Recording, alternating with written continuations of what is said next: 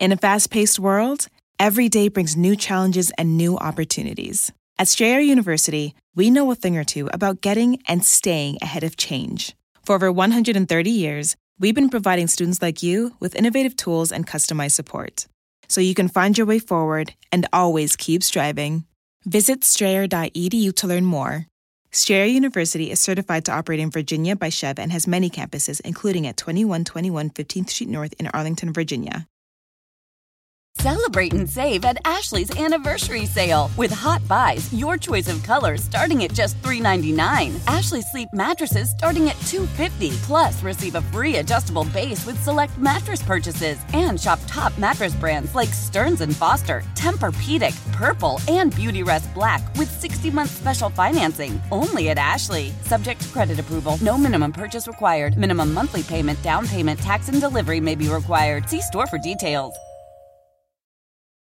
Tune in on October 28th for a special episode about the new movie Doctor Sleep. We interview the director Mike Flanagan on the episode and get details behind the new sequel to The Shining. Don't forget to see Doctor Sleep in theaters November 8th. Live from your grave. Hey, what's up everyone? How you doing? Ben Kissel here, letting you know I'll be in Nashville October 27th, screening my documentary Hail Yourself America at the world famous comedy club Zanies. Go to zaniesnashvilletickets.laughstub.com to get tickets now. That's zaniesnashvilletickets.laughstub.com. I will also be at Politicon October 26th and 27th promoting Hail Yourself America in the Democracy Room. See you all in Nashville. Hail yourselves. There's no place to escape to. This is the last podcast. On the left. Live from your grave. That's when the cannibalism started. What was that? Ben, do you want to share with Henry the joke that you told me on the airplane last night that you said was the best joke you've ever written? Yes, because you know what we're doing? We're not doing Rector dang near killed her because that is not empowering. So Rector dang near gave her a high level management job at a supermarket.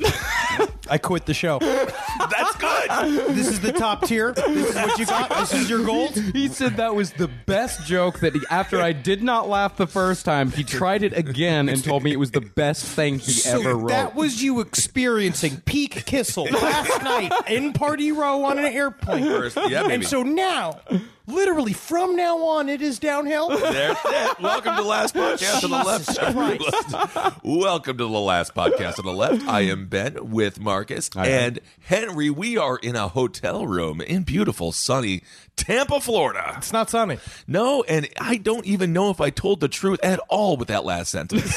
but it is. But we are in Tampa. We are in Tampa, baby. You know what I miss about with ghost hunting and what Borley Rectory reminds me of is back when a picnic was still always thought of and involved no matter what investigation was going on. I Yep. read Harry Price's The Most Haunted House in England about the Borley Rectory.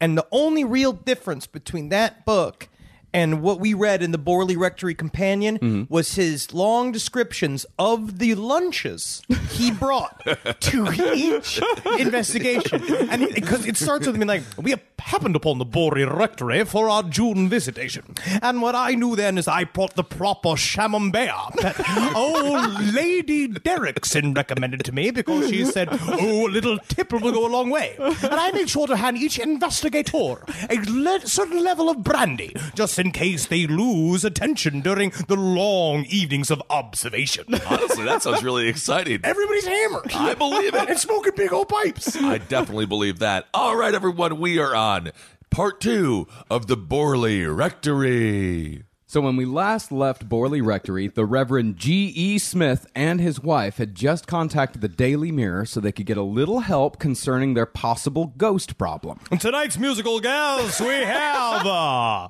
Spin Doctor. I love them. And the man who answered the Daily Mirror's call was Harry Price, the honorary director of the National Laboratory of Psychical Research, which was an organization that Price himself had founded. Ah, occult and paranormal studies are always like there's something about it needs an entrepreneur. Yeah. It does. You always have to self publish. Self make your own groups if you want your own group. If you really want to make a dent mm-hmm. in fake science, you have to do it yourself. Yeah, I mean, there's a certain theme there when it comes to paranormal studies, and that theme is self.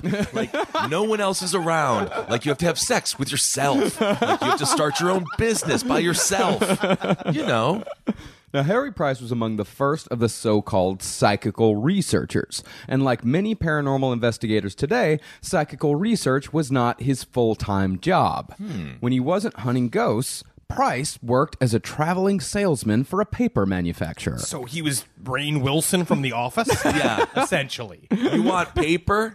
How does that work? You just go door to door and be like, you want some paper? But that's what, what's so what is that fun job? about the Office, Kissel. That's what's so fun and light about it. It's a light character explanation. You got Jim and the other, the other one with the breasts, and then Rainn Wilson, who's the autistic man with Yeah. the gun. Everybody loves that stupid show. I think they were all just having sex with each other. Yes. But, you know, the fact that Price was a traveling salesman is part of what makes him great.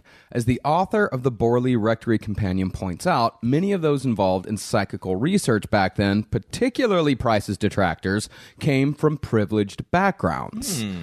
Harry Price, on the other hand, got into the world of the paranormal by attending circus sideshows and seances, which were both just as popular in the UK as they were in the US at the turn of the 19th century. He's a working class man. Yeah, okay, I like he, that. He liked the circuses. He was mm-hmm. super, super into because he was entranced by the life of the gypsy. and you have to be like, I know, Harry, the word has changed now. Oh, but But he wasn't like all those guys because that's the thing about you know, of course, not necessarily studies in the paranormal, but definitely magical study is that it was the playground of the rich. Yeah, you need a disposable income to spend your life drawing pictures of the Kabbalah Yeah. and reading big books. You have to be born on third base. Yeah. A lot of disappointed fathers out there, and that's sort of a ghost in itself.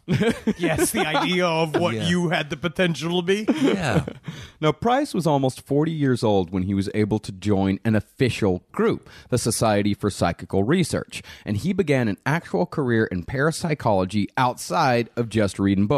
Yeah, he got himself right in the mix. Yeah, before this, Harry Price was just a nerd with a gigantic library. Well, that was one of his big dreams, wh- hmm. which I'm, Harry Price has become.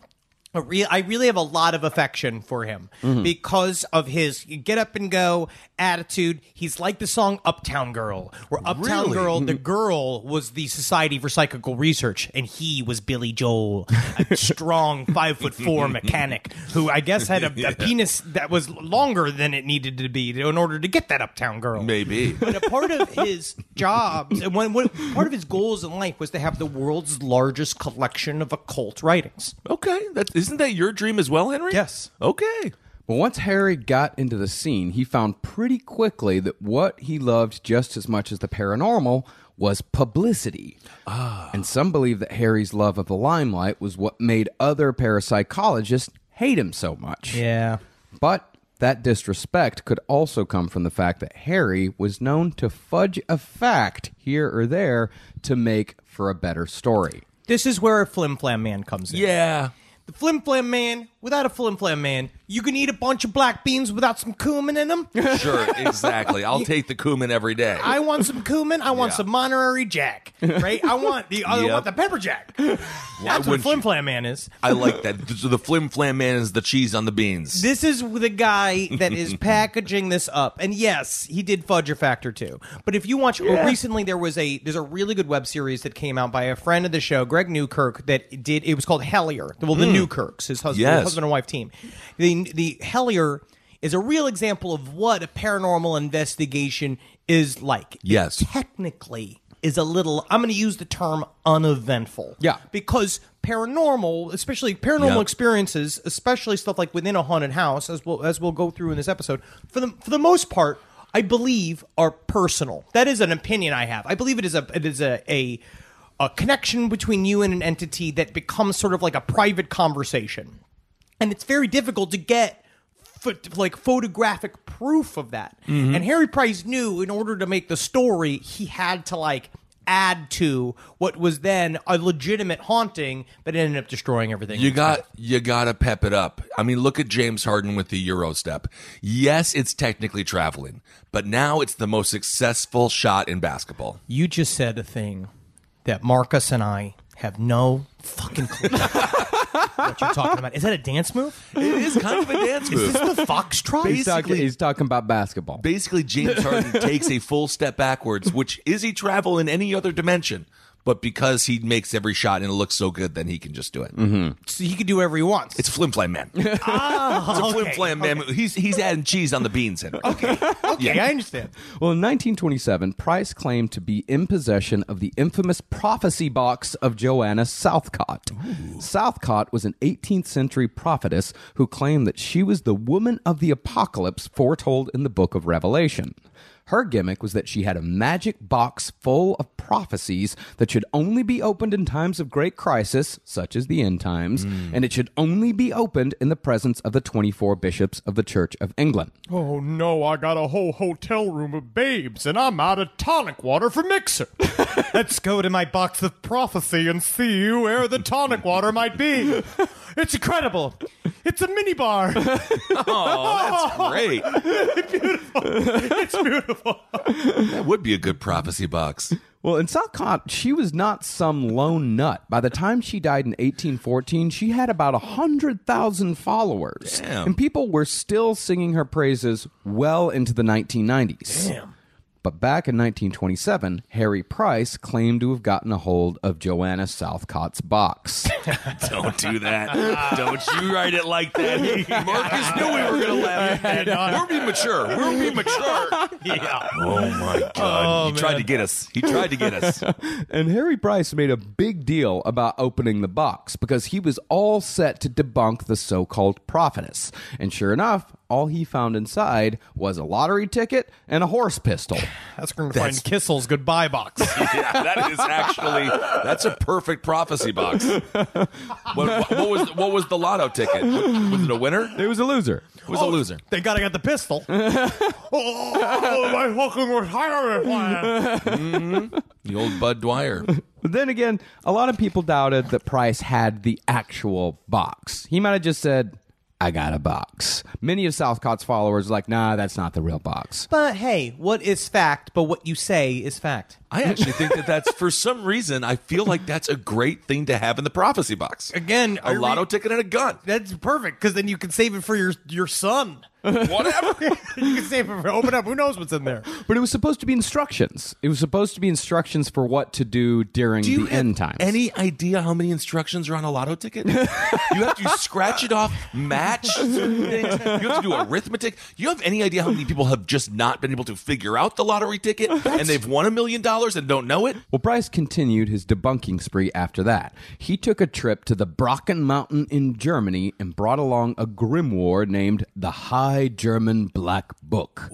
Yeah, the Brocken Mountain was supposed to be a hot spot of paranormal activity. It was uh, where a bunch of witches way back in the 1500s had done a whole bunch of rituals. They got drowned for it. The Liars wrote a great concept album about it. All kinds of cool shit happened at Brocken Mountain. This sounds awesome. Yeah, great. And on that mount, Price performed a pagan ritual that was supposed to turn a young male goat into a human boy. Uh-oh. He tried, had it, a real nose for boys. I guess so. tried it once, nothing happened. Uh, tried it again the second night, uh-huh. nothing happened. Oh. But you see, if you do place a small hat upon the goat, it becomes, in fact, more fun than a boy.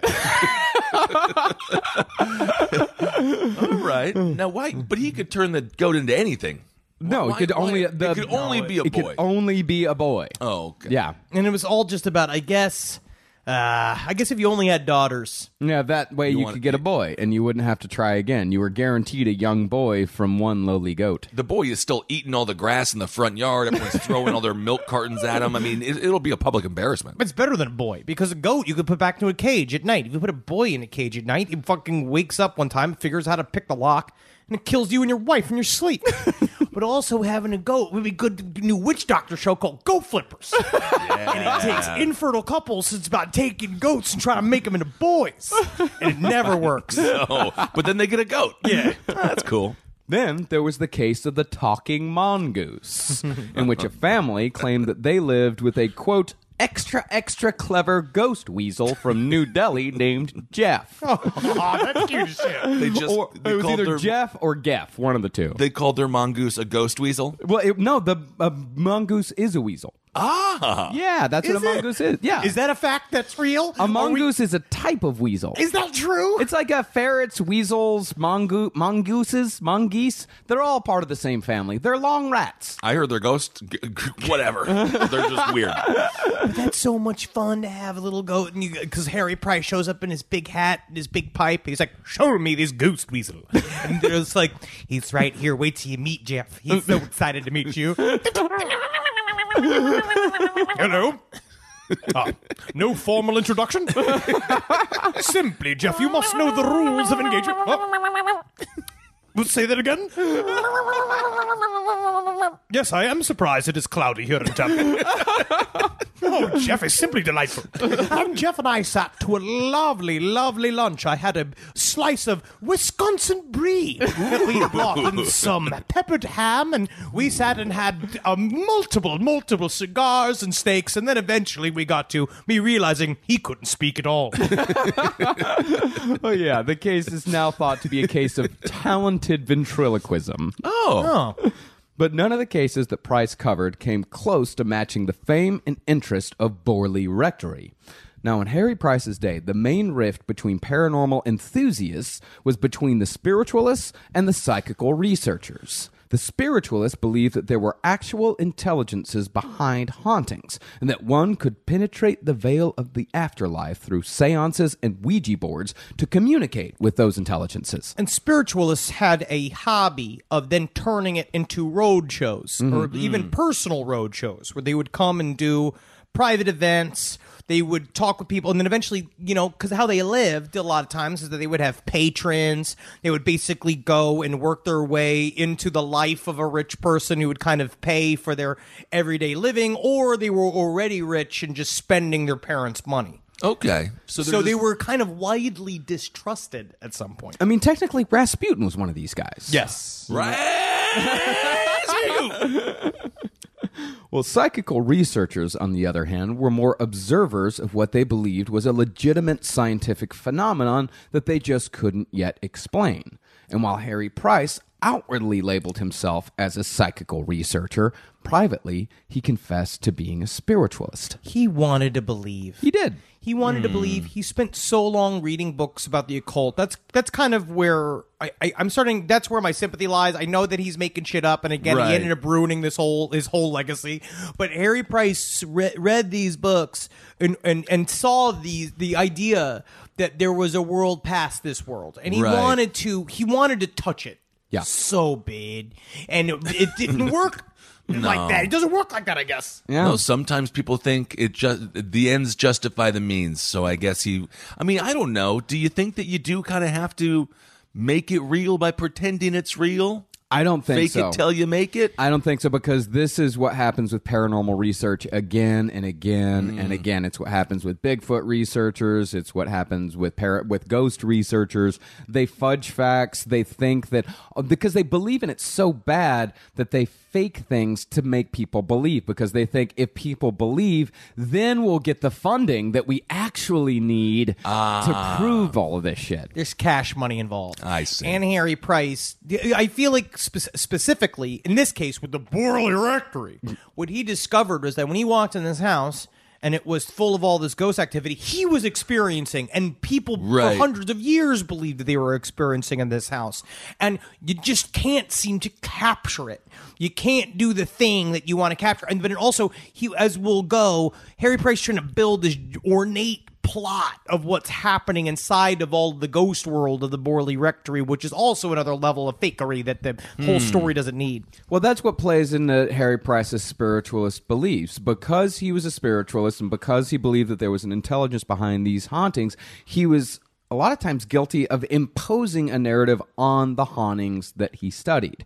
Borley Rectory being a particular example. Rector dang near gave her a nice position at an Applebee's. Literally It might be the worst joke you ever came up with besides the Snooki joke that you did in a roundtable years ago. Ah, yes. What's Do you remember the that? difference between a, a a baby and a What's the difference between a, an alive baby and no, a it's dumpster? no, no, no. what's the difference between a baby in a, in a dumpster in Atlanta and a baby in in Snooki? and on an alive baby. I remember it was an alive baby because you said an No, the punchline is the baby in the dumpster is alive. There's a live baby there's in an- the dumpster. There's an alive baby in the dumpster. Is the punchline? Yes, it's the punchline. Yeah, man, that was old. Yeah, Classic. Classic. Well, furthermore, it could also be said that Harry Price might have had a bit of a chip on his shoulder. I mean, after all, Price was a self taught working man who wasn't able to get into the business until he was 40, while all of the other paranormal researchers were dandy fops with names like Lord Charles Hope and Eric Dingwall, oh. aka Dirty Ding. what did he do again? They called him Dirty Ding because he worked at the British Museum and he specialized in ancient erotica. Yeah, dude. Oh my! Fucking Mesopotamian fucking titties. And he loved them. And they're not even that sexy. No, they're technically just big rocks because they're all statues.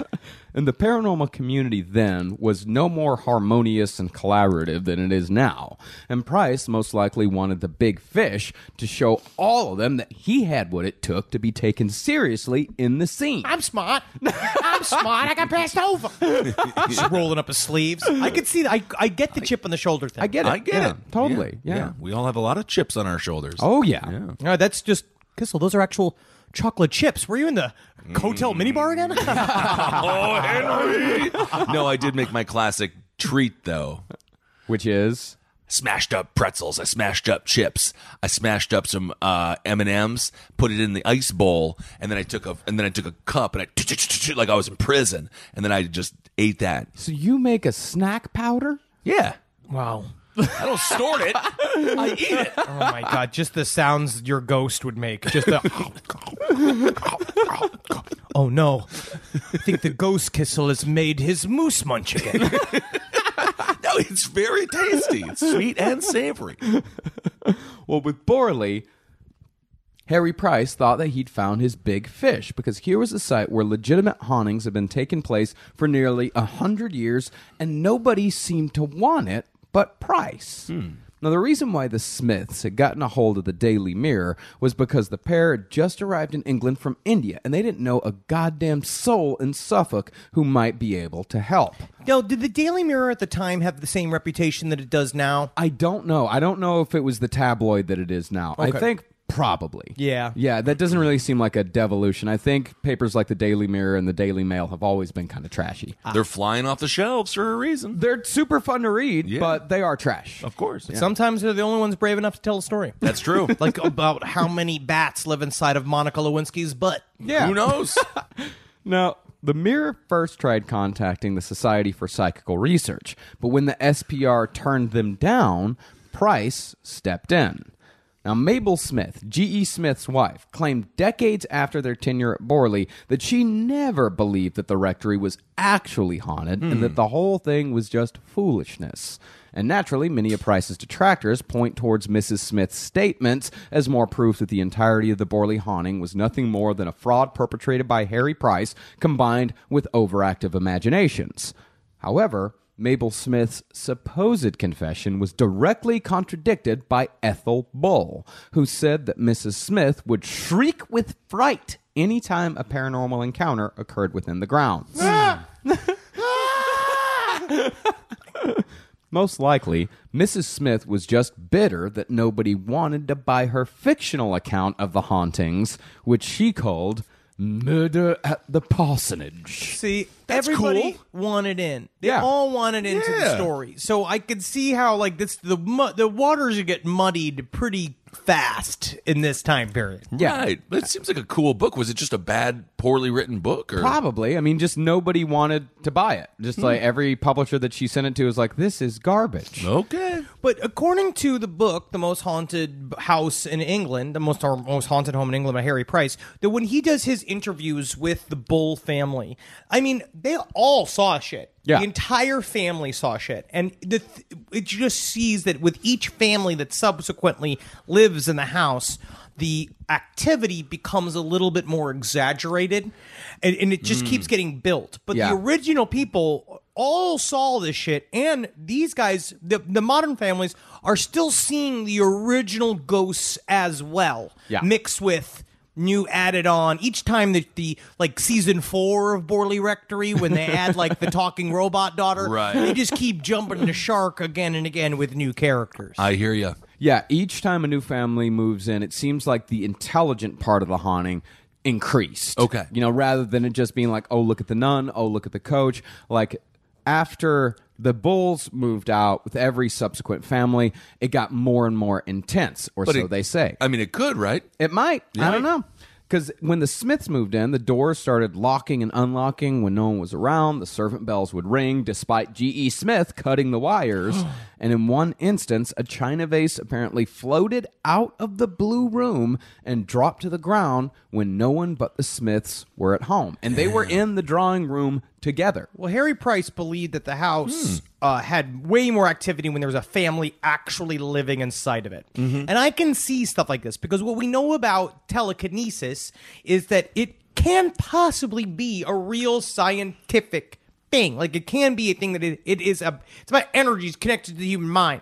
So you have this whole place kind of bing, like energies, energies shooting around. around. I'm saying shit. Yeah. Yep. But if it comes out of your, if it gets enhanced by the antenna that is your brain, it can actually start manipulating the environment if it is indeed a science. Indeed. And let me just do a little telekinesis now. Rise. oh, my penis. Rise. Oh no, Kissel, no! Rise. It's too big. It's too big. You're fully erect. Well, the unfortunate thing about uh, telekinesis and why it cannot get any sort of scientific backing is that it cannot be duplicated in a lab. Yeah. It's been tried in a lab to be duplicated time and time again. I think it was also and it's tried just on- never. It's ne- they have never been able to come even close to There, duplicating it. there was also a time when Donahue was obsessed Yes. with getting people who Yeah. pretended to be magicians. Like, So you say you can move these spoons? Allow it you do it here in front of the Ku Klux Klan. that was their Christmas episode. But with the Smiths, the residual hauntings continued as well. I mean, besides just the whispers of don't, Carlos, don't, the footsteps heard by the Bull family continued coming from empty rooms, and dark, shadowy figures were seen lurking about the house, in addition to, of course, the nun. And the Smiths were finding actual, concrete, creepy artifacts as well.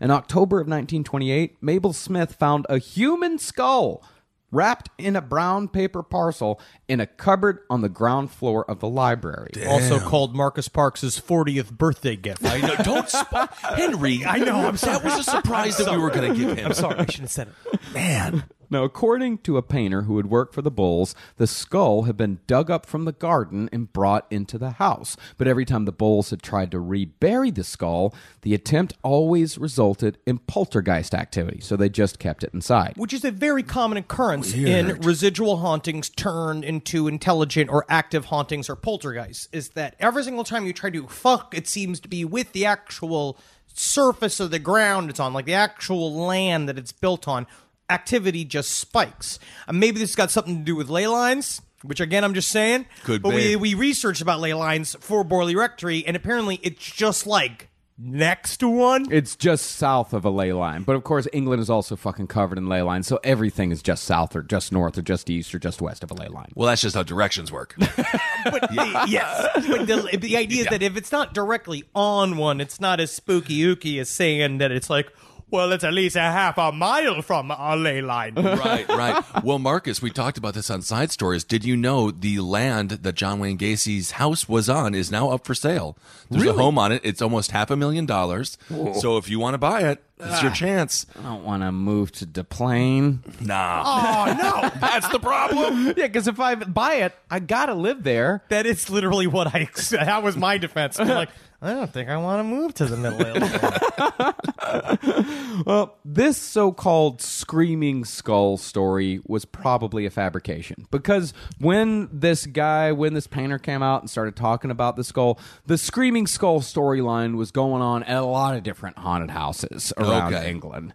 Uh, and no one else ever corroborated the story. And the author of the Borley Companion speculates that the placing of the skull was probably a prank pulled by the locals. it's pretty fun because Borley fun. Rectory had neighbors. Yeah. and they were a lot of times because I guess back in the day, it's like because you permanently live from generation to generation in one house or some shit. It seems to be people were more likely like if you moved in the house next door to somebody who's been living there forever you you have like a social contract to be like friends of the people in the house because you come Right. and offer them things and you could just see these guys just being like ha ha they love to scream here oh, I have a good day. have you seen the Screaming Skulls? No, no. you will soon. bye bye. I'm your new friend. I don't know if it's scary to you. That you got me a haunted neighbor. I do think we need to talk to our neighbors more, though. Oh, yeah. Unless they start putting skulls in your house, and then you can not talk to them. Live from your grave. Live from your grave. But this wasn't the only skull found at Borley Rectory. Back when the Bulls lived in the rectory, a full human skull was in fact unearthed from the garden. Quite possibly the remnant of a plague pit just worked its way to the surface. Oh. But that skull was quickly reburied in the churchyard.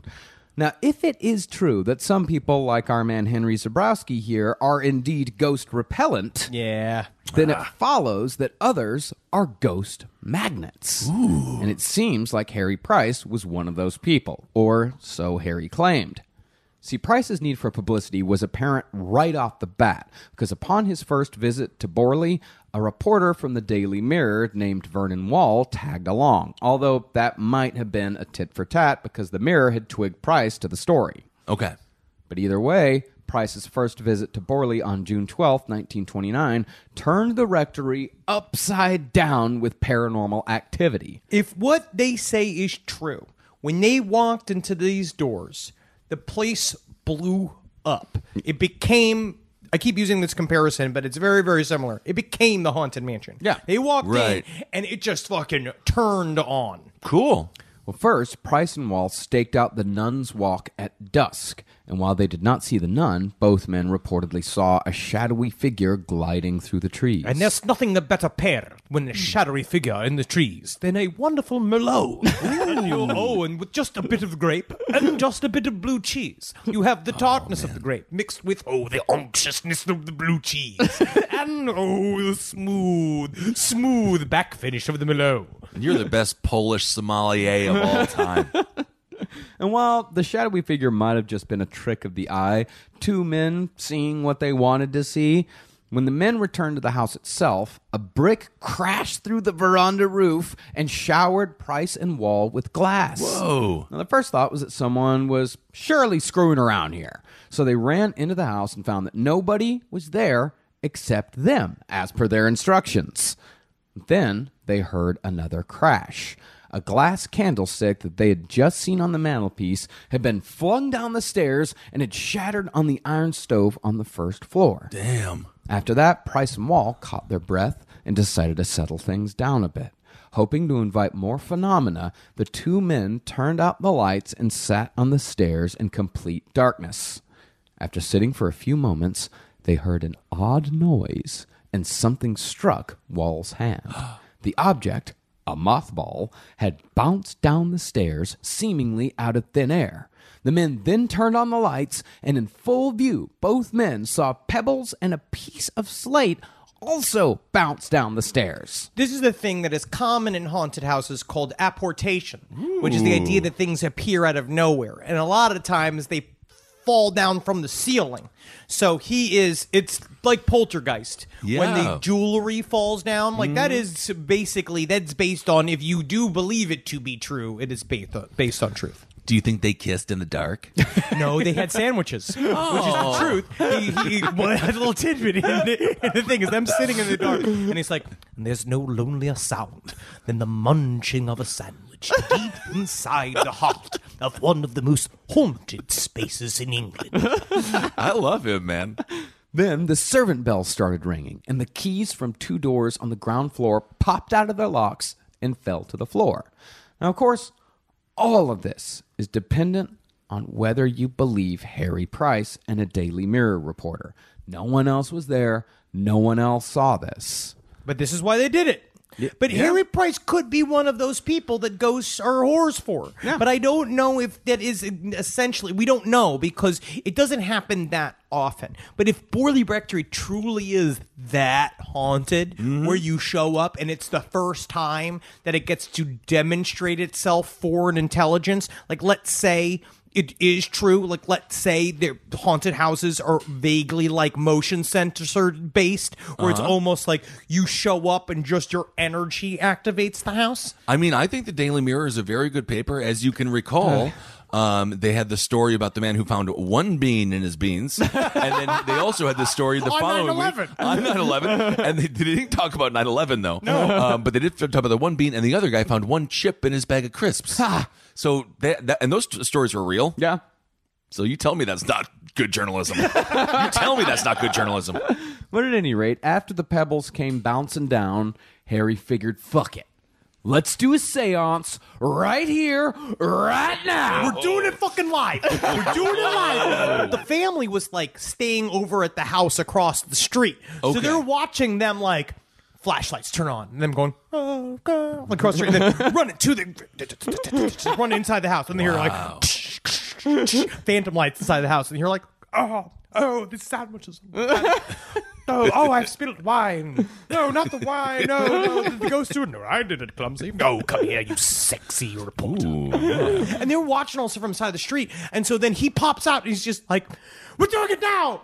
Everyone come inside, we're speaking to the spirits. And everyone's just like, oh, like getting up, ready to run across the street. Now, as we said last episode, the Blue Room, where this seance was held, was the bedroom where both Henry and Harry Bull had chosen to die. Hmm. And this wasn't the only so called Blue Room in the UK. In a Blue Room in Aberglasney House in Carmarthenshire, it said. Nailed it. Fucking making shit up. It's for it's Welsh. It's in Wales. Wales. It all sounds made up. Hmm. Wonderful cakes, though. Love the Welsh cakes. And all language is indeed just made up.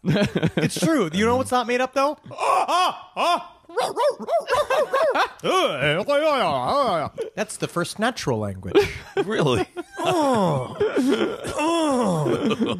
Rise. Stop Rise. it! I'm gonna go. It's preeps. Is that what a term? What the term is? What is? When you Uh, have sex- priapism, yeah. Yeah. Yeah, when you can't stop being hard.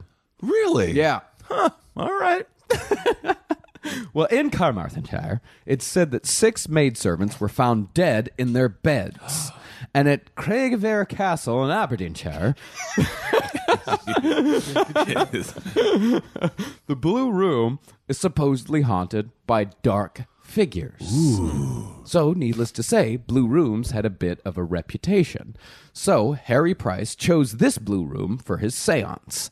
Sitting at this seance was Price, Vernon Wall, Price's secretary Lucie Kaye, the Smiths, and it featured special guest stars Ethel and Adelaide Bull. And the Saturday Night Live band.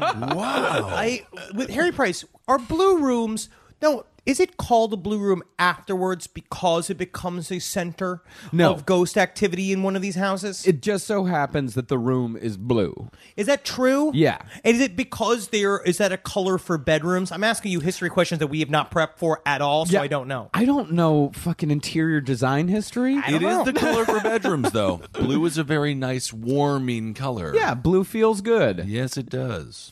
Now, this seance was not your traditional early 20th century affair. Usually, seances were serious business led by an experienced medium. Mm-hmm. But in the case of the Blue Room seance, whole thing had the atmosphere of an impromptu, if uneasy, get together. It was pretty much the end of Beetlejuice. So much fun. Very cool. Well, because for me, that's what almost gives it a little bit of credit.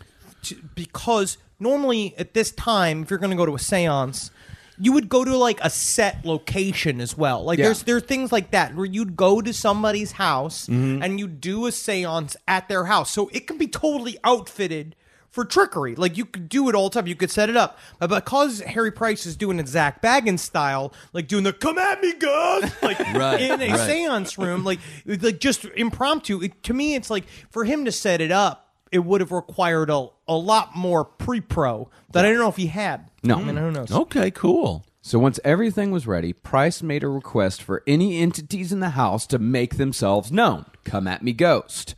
no response came on the first two requests, but on the third, everyone heard a series of sharp taps coming from the back of the Smith's dressing table mirror. So, once they had their mediumistic object chosen, the group continued with the traditional method of using three taps for yes, one for no, and two for doubtful. It seems like it's really complicated. It's super complicated, yeah.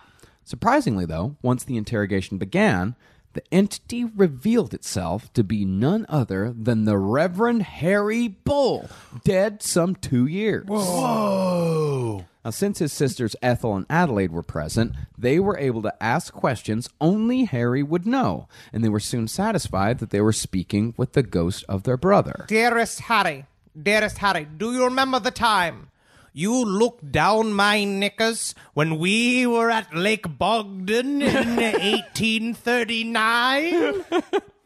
tap, tap, tap. You did look in my knickers.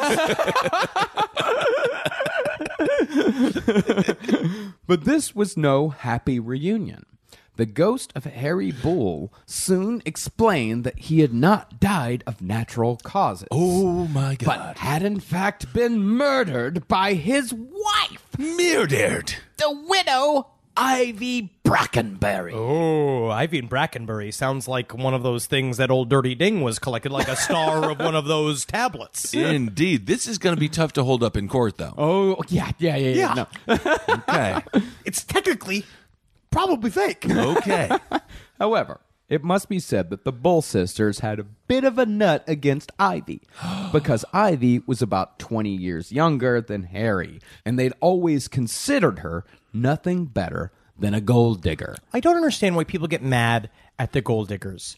Just like be happy for the old man. Absolutely. But I don't think they like her. I know that. I she's get un- that. usually Also, gold what- diggers are highly unpleasant to be around. No, they're, they're, bad fine. You people. take the money. Take the money. I don't know the, the guy with Anna Nicole Smith that I mention all the time. Yeah. he, he had a great He- final year. The last six months of his life, Yes. he had nothing but a smile etched across his crooked skull. he was thrilled, and then his kids were like, "We didn't get the money. You don't deserve the money because you're not Anna Nicole Smith." And did you blow your dad? Did you suck your father's dick? Is that what you did? Did you have 34 double D's? Did you smash into his face every night and he just went like, Are you my daughter? no, because you are his daughter and you weren't there for him. So you don't get the money. Sorry. Uh, it had also been the Bull sisters' contention for those past two years that their brother had been poisoned by Ivy just before Harry could revise his will. And Harry was supposedly going to give Ivy a lot less money. The evidence for this, they said, was a half empty bottle of lead acetate found in the Borley cellars soon after Harry's sudden and mysterious death. Hmm. So the Bull sisters might have had an agenda in directing the taps. You know, I think that there's there's like a part of me that wants to say that like what if all of this is mysteriously real? It's like the most complicated version of the entire thing is real and all of the enochian universe is all true and all mm. that kind of bullshit. And it's not harry bull. It's not any of the stuff. It's literally like azazel of the 13th chamber just going like These bitches are like, they have a problem with this young woman. I think she's hot. I mean, I stole her soul and I have it here in a crystal globe. Let's give it three taps just to see what they do. That could be kind of fun. But whether the Bull sisters were just confirming a long held suspicion for themselves or not, talk of a murder happening in the very room where the Smiths slept was starting to freak out Mabel. So she ended the whole thing at about four in the morning. Now, even though Smith himself made sure to point out in his eventual book about Borley that he didn't take the murder accusations very seriously, interesting phenomena outside of the supposed communication did indeed occur. According to everyone present, a bar of soap had fallen off the washboard at the opposite end of the room from the dressing table about an hour in, and the soap bounced right across the room.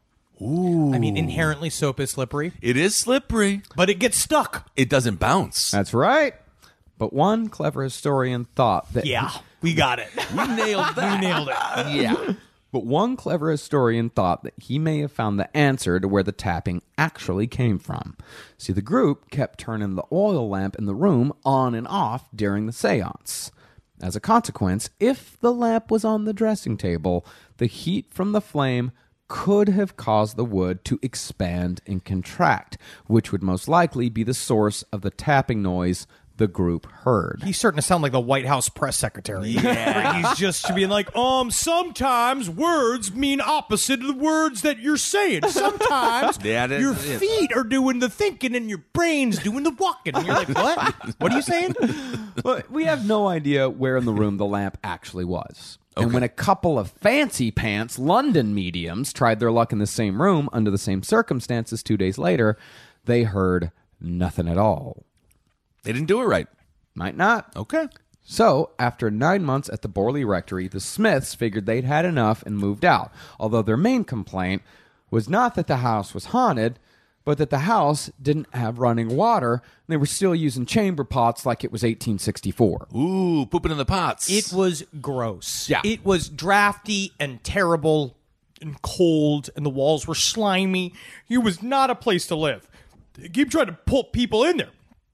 And these these wonderful young brides that keep arriving in their these new homes that they've been convinced to follow their husbands into, and then Right. just been like, "This is disgusting." And then I also have this like weird patriarchal thing where I'm supposed to clean all of this shit. No like way. I'm the one who's out here scrubbing all of this bog slime. No, all of these women had uh, mates. Ah, that's cool. Yeah. yeah, that's better anyway. This was definitely this was the sort of place where they had maids, they had gardeners, they had cooks. But why Uh, did they have plumbing?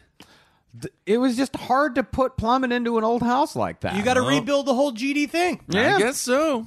But about six months after the Smiths left, they would be replaced with the family for whom the phenomena was at its strongest. Although it must be said that this is also the period where the phenomena is said to be at its most dubious. Ooh. In October of 1930, the Reverend Lionel Algernon Foyster, his wife Marianne, and their two year old daughter Adelaide moved into Borley Rectory and entered a five year period of misery, although it's up for debate as to what the actual cause of said misery was. See, like the Bulls, there was quite the large age gap between Lionel and Marianne, and the much younger Marianne was none too happy about moving into a cold, dilapidated house in the Essex countryside that vaguely smelled like piss and shit from all the chamber pots. Oh my. That's what you're looking for, though, out there. Yeah. That's technically a, s- a sign of we finally made it to the countryside. I mean, did they just like they're like we need to move and like I heard there's a house. Did they not research this house? This is a long story. Th- th- This is one of those we have to do a little bit of a, a tiny bit of a truncation, but they try to get people in there for a long time, and these it just fell to the Reverend Lionel Algernon Foyster, who decided to become the new rector at the place because for it's it's you know it's one of those. Rector dang near gave her free swimming lessons. I swear to God, I I I even just I I'm gonna start a sports co- podcast just to torture you. I'm gonna start one on my own and call it uh, b- balls in the air. Uh, it took a few months for the phenomenon to come back, but once it did, it came back big. The Foysters experienced everything the Smiths had been through, but like we said, the Annie got upped a little bit. And with the Foysters, things supposedly got physical. The toddler was locked in a room when no key was present, and Marianne was supposedly thrown from her bed several times in classic poltergeist fashion before a ghost punched her in the face. Punched her in the face. that is really annoying. Or so she says. I, this is the part of it where it gets like it gets really tenuous because it's very difficult to get punched in the face by a Yeah. ghost. And she did have a like a black eye, but she, they all were like, we think she could have just cracked herself on the fucking side of the head. Marianne, we're gonna find out, is a little unstable. Yeah. Okay. The Foysters even experienced spontaneous combustions and smells they couldn't explain, which is the part of hauntings that I'm sensitive to. I can smell through time.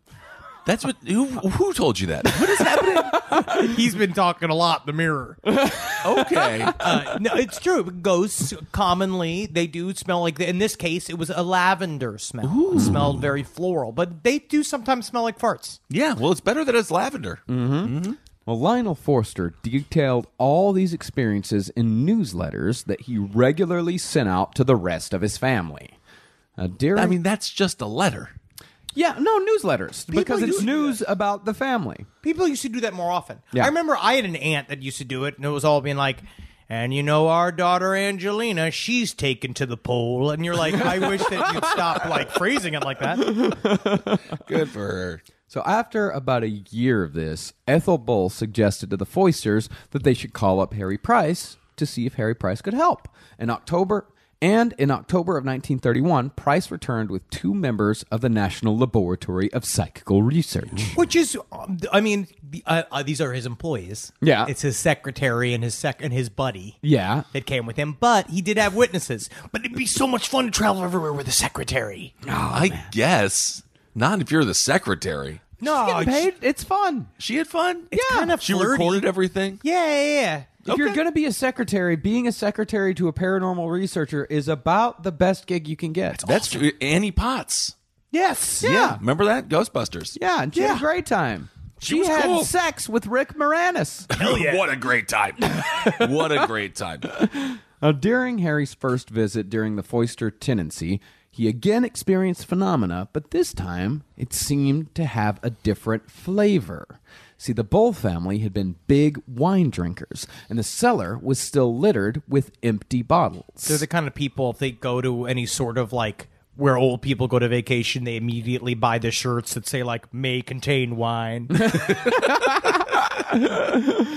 And so, when Harry Price came, a wine bottle came flying down the main staircase and it shattered on the hall floor. But this wasn't like before when Harry was sure no one was upstairs. This time, he knew Marianne was up there. Almost immediately, Price suspected Marianne of being the source of this apparent phenomena. And on the next visit, another incident occurred which remains one of the most controversial in the history of Borley. Well, on the second visit that Price and his two colleagues made, they sat down for a meal with the Foysters, and the NLPR had brought along a couple of bottles of wine. See? But once the meal was prepared, Marianne went to the kitchen to bring in the bottles. I got some more bottles for everyone. Don't worry about me. I'm not a ghost. uh, Or am I? Oh, man. Less wine with an H and more wine without an H. This is a fun dinner. this is fun. And to everyone's great surprise, when Price opened the first bottle and handed it to Marianne, they found that the wine had turned to pure jet black ink. What? And when they opened the second bottle, they found that someone had fouled that one up by mixing in cologne. Oh, my God. It's in the disappointment at Harry Price's voice of he's been like, I wanted to see the plum of a Sauvignon Mur. I wanted to see the currant flavor of a Pinot Noir. But what did I get? Nothing but the inky blackness of inky ink. That is horrible to do to this man. But this is not the only instance of something like this happening, although it never happened unless Harry Price was around. And some point to this as proof that Harry was responsible for the inky wine. He'd never ruin wine. It doesn't seem like he would ruin never wine. would ruin wine. He's Ina Garten. He's, Yeah. All he did is talking about pairings and all the little lunches he put together the old school way with just like a little bit of toast. You have a bit of olive and you have a bit of bread. He would never sully wine. It doesn't sound like it. See, back when the Smiths still lived at the house, Harry was again over for dinner along with a friend of the Smiths. Then, in the middle of the meal, the friend remarked that all this paranormal hubbub could be the work of one clever man. and soon after she said that, the wine in her glass turned into ink.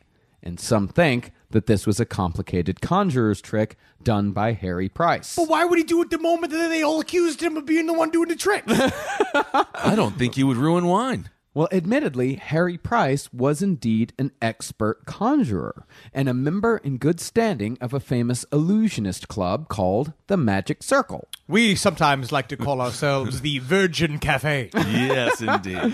But on the other hand, this tale about wine into ink also comes from Mabel Smith, who changed her story so many times over the years that it's exceedingly hard to tell what's fact and what's fiction. Plus, just because Price was a magician doesn't mean you can't trust him, and that's what a lot of people seem to be implying. Interesting. Magicians are actually very trustworthy because they let you know when they're well. Never mind. No, buddy. no, never let your girlfriend or your wife alone in the same room as David Blaine. Well, because he will he will He'll, just, mesmerize her. he'll end up inside of her. Yeah, he'll just be like, yeah, literally. Just, like in you her. just see the heels of his shoes outside Yeah. of her vagina. How do you do it though? Magic. That's magic. I think it's contortion. Yeah. But yeah, you can't trust a magician. They'll steal your wallet. They'll steal your whole life. Yeah. No, that's true. But regardless of Price's involvement in the ink incident, Price still told the Reverend Foyster that he believed that the source of much, but not all of the phenomena, was most likely his bored wife, Mary Ann. And Price did tell him this somewhat indelicately. Yeah, you think it's me? You think I'm the one doing this trickery? Well, how are you? No, I've never seen a not ghost in my life. All of you are ghosts to me. Ah! Why are you screaming? It's okay, Mary. And so the Reverend threw Price out of the rectory for even suggesting such a thing, and the investigator wouldn't be allowed back into the rectory for years to come. Meanwhile, the Foysters were trying all the old standbys to get rid of a poltergeist. Two reverends and a bishop came and performed a cursory exorcism on the house, but nothing changed. My God, not even three pedophiles could find these ghosts. Foyster then tried fumigating the house with burning creosote, which that's pretty much just tar. He Okay. just burned pine tar in the house. All right. And that worked for a bit, but once the smoke cleared, the phenomenon always seemed to return. And the Foisters had their fair share of apparitions as well. And it must be noted that they were not the only people during this period to see these particular apparitions. Last night, I saw the scariest vision I've ever seen. It was a, I think it was a shaking woman, all in white, smoking a very thin cigarette. Yeah, that was me, bitch. I brought my Slims with me. I'm out here just enjoying my life, living my life. How dare you bring drama? You're the one bringing drama into my life because that's me. My whole thing is I hate drama except for my bitch friend Susan. I'll fucking kill her. I'd kill her with my car if I saw her. But at the same time, I love her. I know you do, Marianne. I know it. But their apparition was not the Phantom Nun. Instead, they were haunted by the ghost of the Reverend Harry Bull. On multiple occasions, Marianne said that she saw the rector standing on the main staircase, dressed in what was said to be his favorite plum colored dressing gown. We need more sleeping dresses. Yeah, that's true. I've gotten really into sleeping pants. Yeah. Yeah. Yeah. How are you into him, would you say? Well, because I've been sleeping naked for like a decade, mm-hmm. and I've been having real bad nightmares lately. Yeah. And I found recently that if I sleep with pants on, hmm. I don't have nightmares as bad. That is very interesting. Do you think that the cloth comforting your penis like allows the rest of your body to calm down? Yeah, because if my penis isn't out and exposed, my body isn't on high alert. Mm-hmm. Because I'm always thinking right before I go to sleep, the last thing I always think is, what's the best way if someone breaks in to get out of bed, put on pants, and then get the knife and stab them? This is great. you, just- you cut out the middleman. I don't know. I always wear my panties. I get a pair of Natalie's panties and I just stretch them over me and I wear full boots. Really? Yep, so I can scare the whoever comes in to rob my home as I come out with little panties on with my dick balls hanging out on the side of it and big combat boots. And either, you know, that's the best thing he's ever seen and he's excited to join my family or he'll leave. I think he might do the latter. Rise from your grave. Rise from your grave. Before you say this is just Marianne making shit up, other townies reported seeing the same apparition through the windows of the house when it was empty, talking about the Reverend in his plum colored dressing gown. And on one occasion in particular, an acquaintance came calling on the Reverend Foyster when he was out of the house. And when Marianne told the caller that the Reverend wasn't home, the woman said, quote, You must be mistaken. I saw him in an upstairs room wearing a dressing gown. Whoa. And there were others during this time who witnessed intelligent phenomena. A man named Edwin Whitehouse was a frequent visitor, and he said he saw objects move of their own accord, he saw mysterious fires, and he heard the bells ringing. Whoa. In fact, it was Edwin Whitehouse who finally convinced Harry Price that he should return to Borley Rectory to continue his studies despite Price's misgivings about Marianne Foyster. But while Price was still gone, an all new phenomenon had begun that seemed to defy explanation. Marianne Foyster had begun to seemingly receive written messages from the other side. See, Marianne Foyster was hmm. so not into drama that she definitely didn't write notes to herself, like creating almost into the the I would say the current day analogy is creating a separate Facebook profile in order to try to convince your husband to cheat on you, and ah. then catching him, being like, "It's been me, it's been me the whole time." During the summer of 1931, Marianne started finding scraps of paper lying around the house inscribed with her name. Who's fucking doing this? Who's calling me out? I live my life. I live my life. I do what I want. I live my dreams. I know you do, Marianne. Figuring that this was the spirit trying to communicate, Marianne wrote, What do you want? under one of the messages and left it in an envelope in one of the rectory rooms. And when Marianne checked the letter later, she saw only one word written in response to the question regarding the spirit's intentions. As far as what the spirit wanted, it only said, Rest. I tell you what, when I feel the same way, I do the sound. I'll help you out. Here's a Klonopin and have three Pinot Grigios, and you'll get some rest, my friend. Oh my god, that's a great recipe for rest. After that, the supposed messages began appearing on walls throughout the house. It started with just Marianne's name again, but the messages soon became more complex. The second message, located between the bathroom and the servant stairs, said, Marianne, please help get. Don't tell me what I fucking need to get, okay? You don't tell me how to raise my daughter. Where is my daughter? I haven't seen her in like a year. Yeah, I don't know, Marianne. The third message, however, was the most complex of all, and this message is the source of one of the most famous legends about Borley Rectory.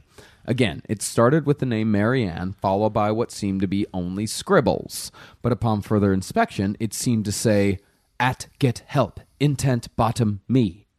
Now, some think that the word intent was supposed to be repentant. Okay. while others think the message actually said, Marianne, get help, well, tank bottom me.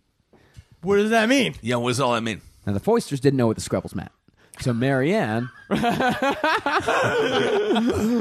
so Marianne wrote a reply saying, I cannot understand. Tell me more.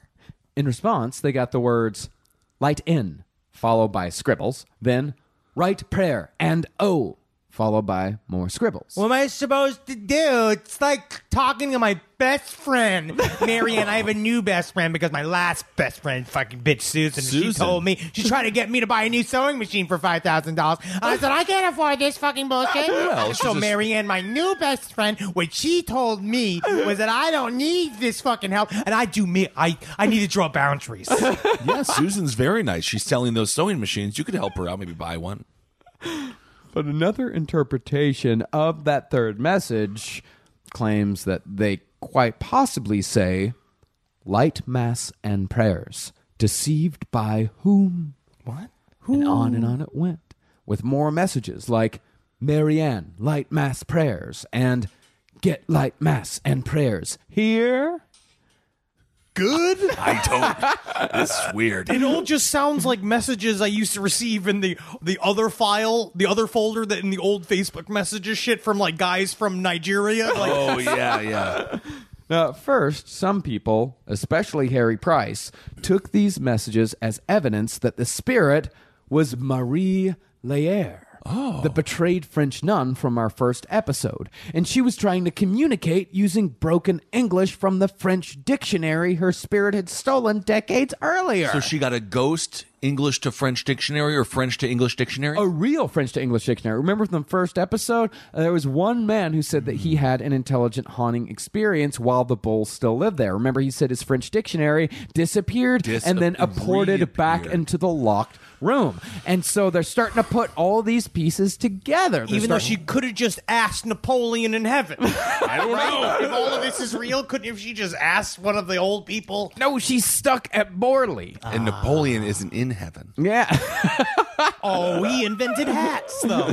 That was good for society. Yeah. Well, they started putting all these stories together. They started putting the story of Marie together with the messages of Marianne, light mass prayers, and get light mass and prayers here. Because remember, the nun was supposedly strangled and thrown into the well where Borley Rectory was built. And they think that quite possibly these messages were the ghost tr- finally trying to get the body a Christian burial. Oh my God. But this is Harry Price trying to create a followable, st- a followable story. Yeah.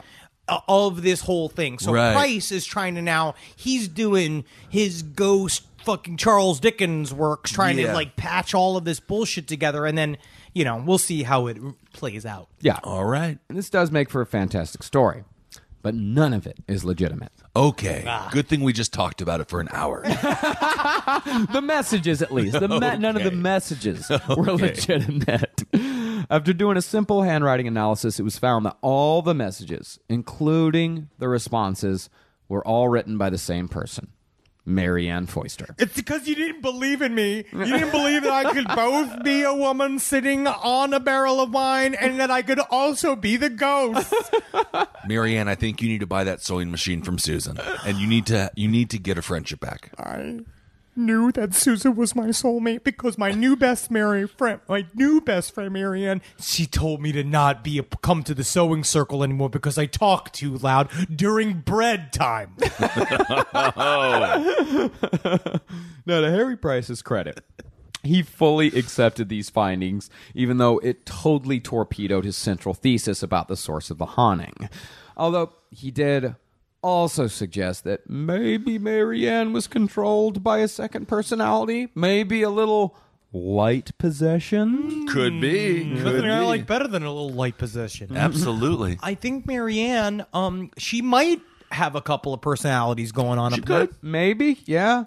Uh, and most likely, like Marianne Williamson was either looking for attention or she was really going through a serious psychotic break. She might have been. Is her uh, name Marianne Williamson? Oh, oh did I say Marianne Williamson? yes, because I do think we need to keep that in because that is amazing. Man, when I was writing the script, I wrote Marianne Williamson like six times, and I had to like keep going back. And I thought that I had got every instance of me writing Marianne Williamson, but no, I didn't. I wrote Marianne the very last time. I fucking wrote Marianne Williamson. She's gonna come back. She's gonna save the world with love. I love her. I love her. I'm a big fan.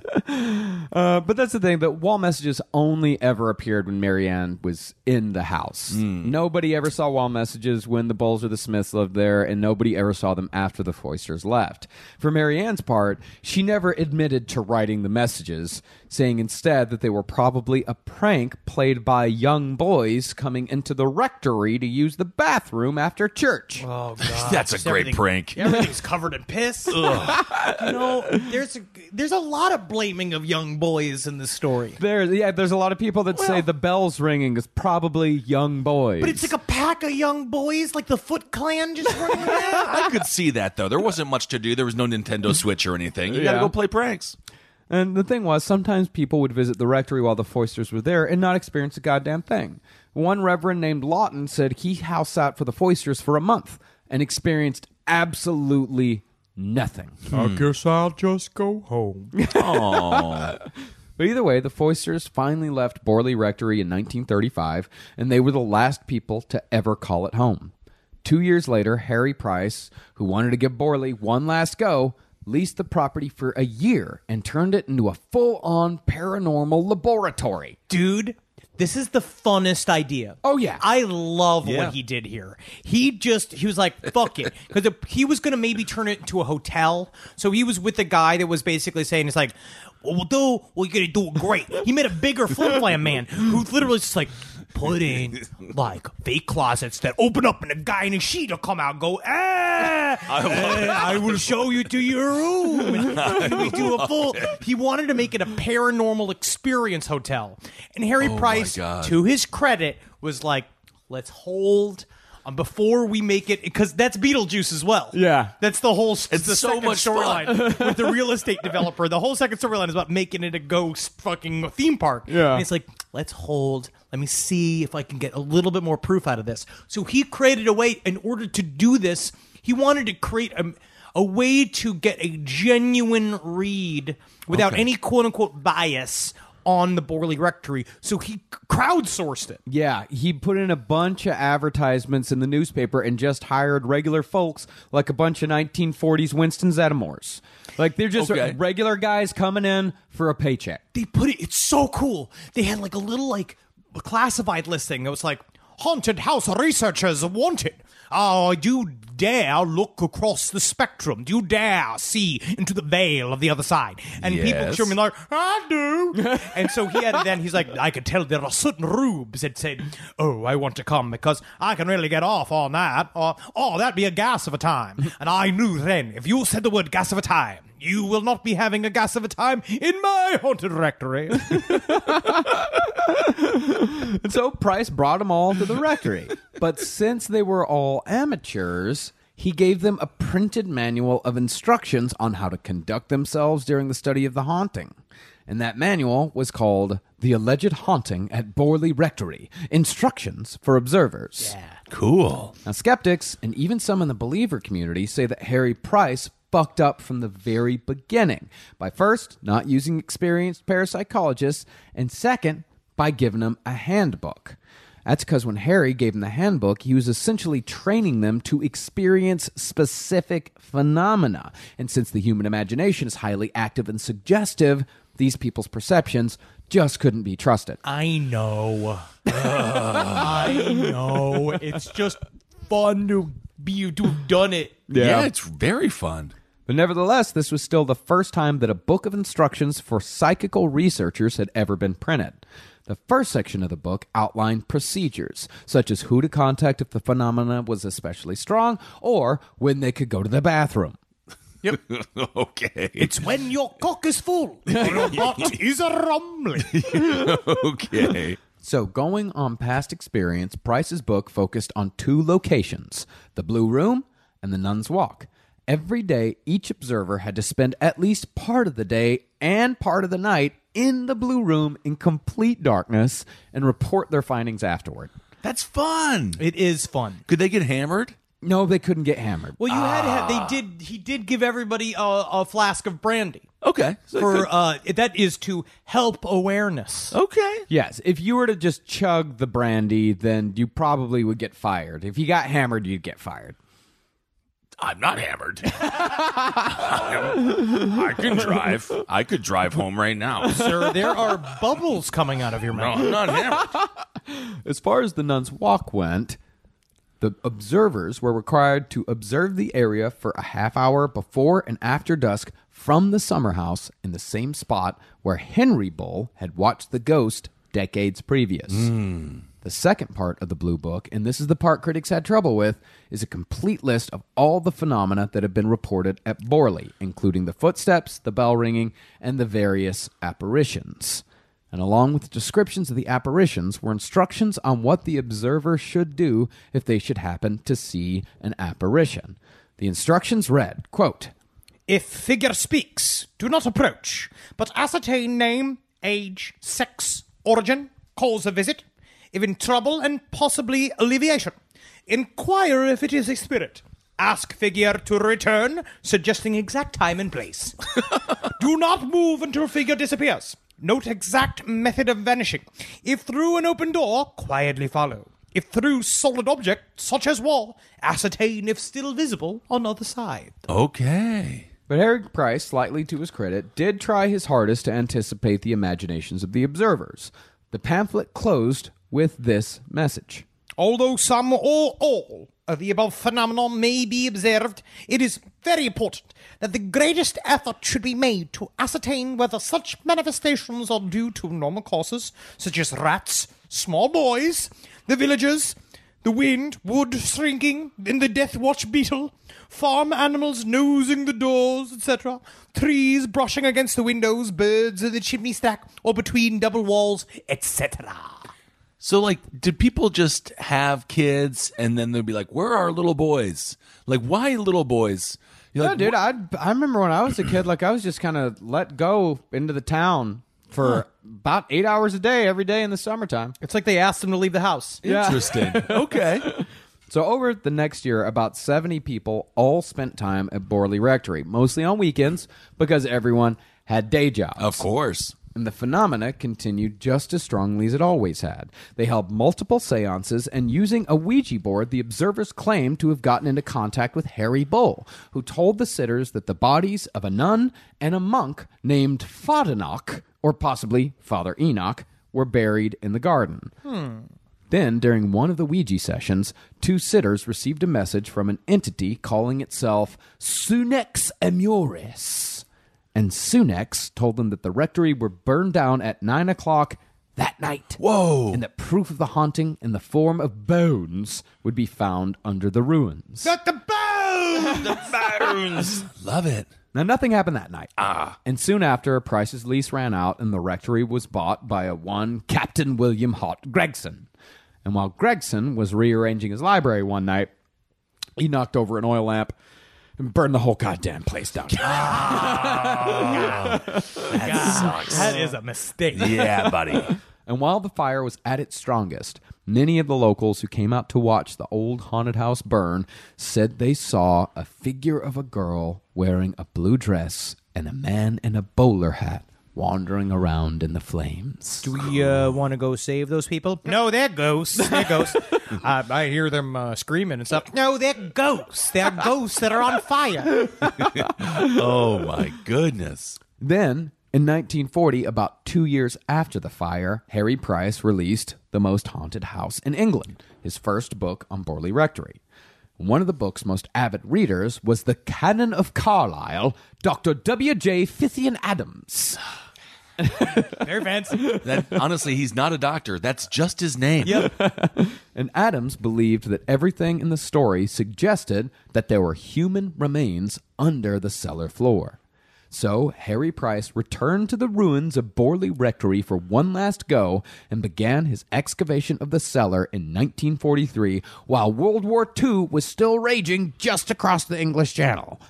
And on the first afternoon, the dig produced the left jawbone and the left side of the skull of a human female. to Price, this seemed to confirm everything he'd suspected about the haunting of Borley concerning who the intelligence was. I could just see him doing his touchdown dance. Yeah. yes! Yes! Fucking crushing it! Yes! Here was the skull of Marie Lairre.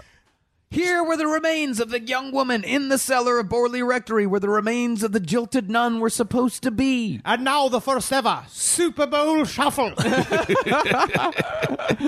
That is cool. And what was more, it was found that the woman was suffering from an abscess at the time of her death, which jibed with certain reports of a pained look on the phantom nun's face.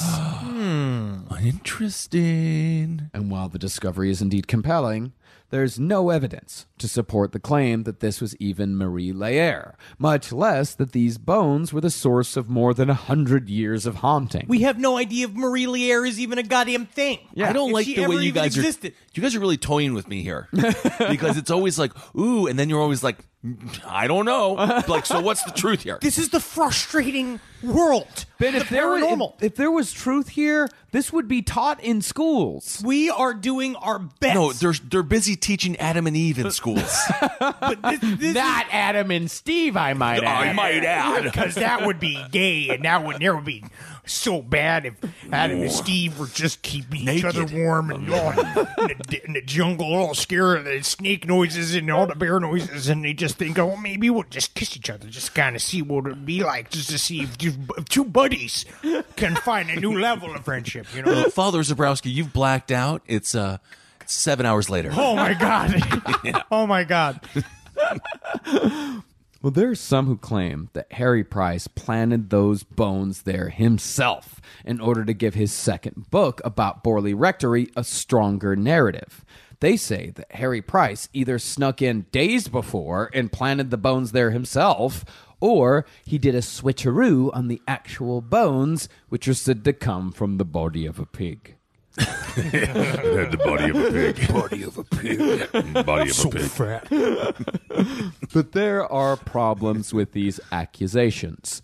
Concerning the planting of the bones, the bones were found under a bricked floor, and Harry Price was already in terrible health and only about two years away from a fatal heart attack. He did have a weak heart. Very weak.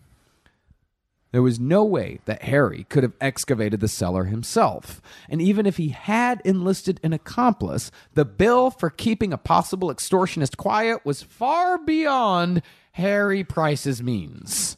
Okay, now I'm doesn't- back in believing. He doesn't have a lot of bribe money. No, really? Yeah, and he, a lot of people were already coming for him, so there was a lot of it was. It's very strange because he was already he was vaguely popular, but also while positively popular, he was also negatively popular because Yeah. all Right. of this it made a lot of publicity, good and bad. Yeah. Right. And concerning the switcheroo, while Price was an expert conjurer, especially when it came to sleight of hand, both the condition of the bones and what type of bones were there would have been impossible to foresee. See, Price's actual shovel boy was a local farm worker named Mr. Jackson. And when Jackson pulled the jawbone out from the muddy clay, he was completely convinced that it came from the body of a pig. But there are but there are two huge problems with this. First, Harry Price had no idea what sort of soil laid underneath Borley Rectory, and the bones sent out for analysis were covered in the same muddy clay that the rectory stood upon. Furthermore, people who lean on Mr. Jackson's spot analysis must also concede that he found a jawbone, whether it was pig or not meaning that either Harry Price was fantastically lucky with what sort of bone he chose to bring, or he just had pockets full of bones at the ready, depending on what sort of pig bone came out of the earth. Now if we- there were any bones there at all. Now I just wish the whole thing was haunted by pigs. I mean, that would be cute. It would be cute. oh, Herb, Herbert the pig is back. But no, Marcus would love to walk everywhere with a pocket full of bones. Oh yeah, And I Could if I chose times- to do so. It's not illegal. Until you. I, that's I I, don't that's always know. my favorite. Yeah, that, my favorite defense is that it's not legal. I don't even know if that's true. Well, human bones, possibly, depending Very possibly. depending on where they came from and you know the manner of their Acquisition. acquisition. I w- would not say harvesting, but you know it could be. Don't say harvesting. I don't know. But the thing is about Price is that he hadn't done himself any favors in the past. In 1929, a reporter named Charles Sutton came out to do a follow up story on the rectory. And while he and Price were walking the house, Sutton felt himself being pelted by rocks. And suspecting a trick, Sutton grabbed Price and frisked him. Let me see your damn pockets. Yep. No, unhand me, good sir. Unhand me. I'm trying to have a, a succulent Chinese meal. Price's pockets are full of rocks. Oh. Like full of little pebbles and That's pieces right. of Keep brick. my rocks. Oh. And this did happen, and Price probably did regret it, but we don't really know Price's motivation. I mean, after all, one reporter had already seen what Borley could do. Most likely, Price did it because it just made for a better story. And that, was, in essence, was Price's fatal flaw. It was always Price's fatal flaw. Although he could have been perfectly happy again and again with what he had, he always needed to attach a spooky narrative to his studies. And those embellishments always tainted the story. And you just got to use this guy. You got- Somebody who's got a nose for news, somebody knows how to package stories. The SPR really could have used Harry Price and his skills, but because they couldn't keep their flim flam man on a leash, he went rogue. He did a bunch of dumb shit, and then it makes them look bad because of their association with them, which then makes them subsequently, as soon as they can, fucking throw him under the bus. Yeah. Yeah. Because this criticism came out in full force following Harry Price's sudden death from a heart attack in 1948. Once Harry was dead and gone, his so called friends in the psychical research community wrote and released what came to be known as the Borley Report. It's very, it's very similar to like the Warren Commission, where it, it, they started looking into it, and being like, and it's just they just debunk it piece by piece by piece, and it just gets to a point where they just didn't like Harry Price anymore. Ah. yeah, they just didn't like him. In this report, Molly Goldney, Trevor Hall, and Eric Dirty Ding Dingwall accused the recently dead Price of every kind of fraud and willful deception, all for the purpose of selling his two books on Borley Rectory. But the problem with this report is that while it's full of unreliable witnesses and phrases like may have been, appears to have been, and it is not unreasonable to postulate, it's also quite short on facts. Hmm.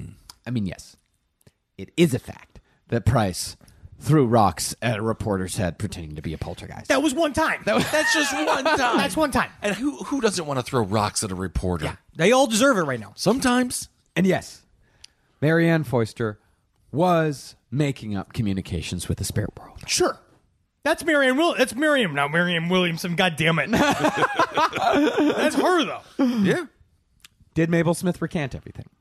Yes. Sure. Eh, she's a. He's a. a She's drunk. she's a soggy bottom. She's drunk. But really, that's all they had for sure. And concerning Mrs. Smith, it was later discovered the reason why she recanted was because she believed that her dead husband and Harry Price had met in the afterlife. And they had both asked her to help put Borley Rectory to rest. There you go. So they jumped to the second cousin level of stupidity. There you go. They went past the one level. Shitter just was saying- full. Yeah. they went straight to like just a deeper lie. Okay. It seems to me that the Borley report is mostly the dandy fops of the paranormal world pushing back on the working class hero, only when he was no longer alive to defend himself like a bunch of fucking cowards. This is class warfare. Hey, buddy, let's let's do it. And while some criticism is definitely merited, the Fops did a full takedown on a man who had once called them friend. One defender of Price said that the report was, quote, Inspired by envy, hatred, and malice, and it seethes with spleen like a suppurating ulcer. Now, make no mistake, something has been happening on the grounds of Borley Rectory. After the rectory burned down, the activity just moved across the road to the church. And there in the church, the organ pipes are known to play when no one is present. Um, these organ pipes aren't playing. There's a bunch of squirrels in there farting. Whoa.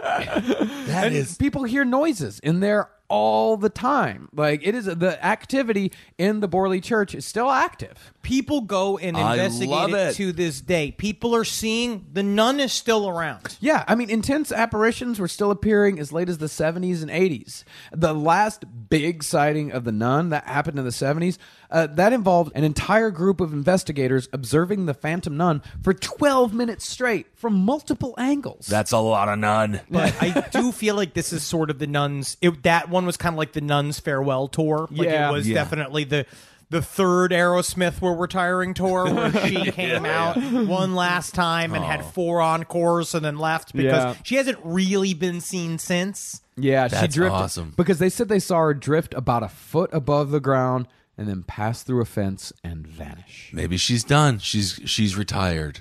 And people are still trying to see the nun to this day. Every year, people still camp out near the ruins of Borley Rectory on July 28th, which is the anniversary of the day that all four Bull sisters saw the Phantom Nun just before they all witnessed the ghost vanish into thin air. Yes. Very cool. Borley Rectory. Rector. Rector. Dang near dang near bought her a house. uh, this is wonderful. So upset. Oh, yeah. this is wonderful. I love this story. It's good to put yourself in the head because I know because like as I'm reading the most haunted house in England, it's so fun to kind of put yourself in the scenario of imagining doing all this cyclical research, like g- having all the lunches. It's so much fun, man. Really fun. I want to go on a ghost hunt so bad. Uh, well, we we definitely need to do that in the future. I want to do it so bad. Yes. I want to see some ghosts. It makes me feel all spooky in my underpants. Well, we are excited to see real people this weekend as well because we are going to be in beautiful Florida. We are in beautiful Florida. Yep. We are in Tampa, uh, obviously this evening, and then tomorrow, that will be a Saturday, we will be in Miami. So if you are in Miami, come on out, check out the show. We have no idea when we'll be back to Miami, so we are excited to see you all there. And then after Miami, we will be in beautiful sunny Orlando. So we are excited to see everyone. Well, no, I'm really excited for Orlando. I actually set up a meeting for us with this guy. He's part of a talent agency, and I Yeah? s- I, said that we can sing and we could dance. But the big thing we have to do is, I mean, we have to show up. He said in swimwear Swimwear. Okay. first. Okay. Yeah, yeah, Yeah, But the big I brought thing my is- swimsuit. Great. I didn't great, bring great, any great, great. swimsuit. Perfect. Okay. because I don't think the swimsuits are going to last long, but it's a huge opportunity Okay. to form a band where we could start taking it out on the road because Kissel, you're the bad boy. I'm the bad boy. Yeah, Marcus is the shy one. Yeah. Me? And the cute one at the same time. Yeah, shy and cute. and me, I'm I'm the, the round one. I'm the Polish one. Yeah, I'm you, Polish. you do all the singing. Yeah. you do all the singing and Yeah. the dancing. I'm talking about getting molested by a talamander in Orlando. Oh, okay. The ghost of Lou Pearl. Yeah. I see. Yes. Um, yes, we are excited to see everyone. Do we have any other things to announce here? I mean, we got a whole bunch of shows coming up throughout this year. Y'all, we coming down to New Orleans. Coming to New Orleans, finally. We coming Yep. down. We're going to be filming our live special in New Orleans. Whoa, I can't wait to try all the spice. Can't wait to have all that Creole, Creole sauce. Absolutely. So that is where we can do our ghost tour Yes. in New Orleans. We cannot wait. That's on December 13th, correct? I believe so, yes. well, you can double check last podcast on the left uh, dot com for tickets to that. We're going to be actually be doing two shows uh, in one night uh, on a Friday night there in New Orleans to uh, Yes. film our uh, special for this year. So please come on out and witness the magic of live performance. That's right, Marcus. You sold it so well. And then this show will be dead, just like all the ghosts in uh, in Borley Rectory. yeah, Morley Rectory. Morley We got- Rectory. And we have more Halloween goodness coming for you real, real soon. Next week's a story that I'm very excited to tell. It's going to be really fun. And this is another uh, recommendation by uh, Neil out in the UK. This is a story that we did not know existed, but uh, is a, it's another English story that happened out at a Highgate Cemetery.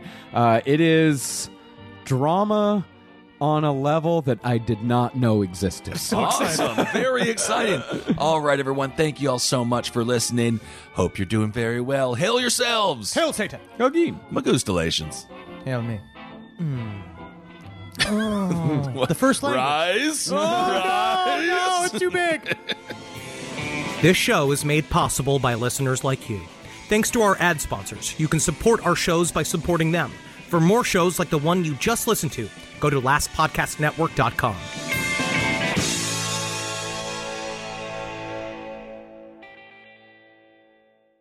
The savings rock when you find a new way to roll, like sharing the ride to work. Even if you're commuting just a few days a week, Commuter Connections can match you with others who live and work near you. It's easy and free. Plus, you can get cash and other rewards for carpooling, up to $600 a year. Get rolling on a new way to work with rideshare. Register today at commuterconnections.org or call 1 800 745 RIDE. That's commuterconnections.org. Some restrictions apply. This podcast is brought to you by Squarespace. It's the all in one website platform for entrepreneurs who are looking to stand out and succeed online. Everyone knows the holidays can take a toll on your bank account. If you're looking for a creative way to increase revenue and give your family and friends the holiday treats they deserve, then you need to get started with Squarespace's new feature, Squarespace Courses. If I needed to give a class on digging holes, I'd do it. Squarespace has the tools you need to create and sell your own online course. Start with a professional layout that fits your brand. Upload video lessons to teach techniques and skills. And tailor your course with the powerful built in Fluid Engine Editor. Plus, you can charge a one time fee or you can sell subscriptions. Turn your creativity into income with Squarespace courses. Head to squarespace.com for a free trial, and when you're ready to launch, go to www.squarespace.com/left to save 10% off your first purchase of a website or domain. That's squarespace.com/left.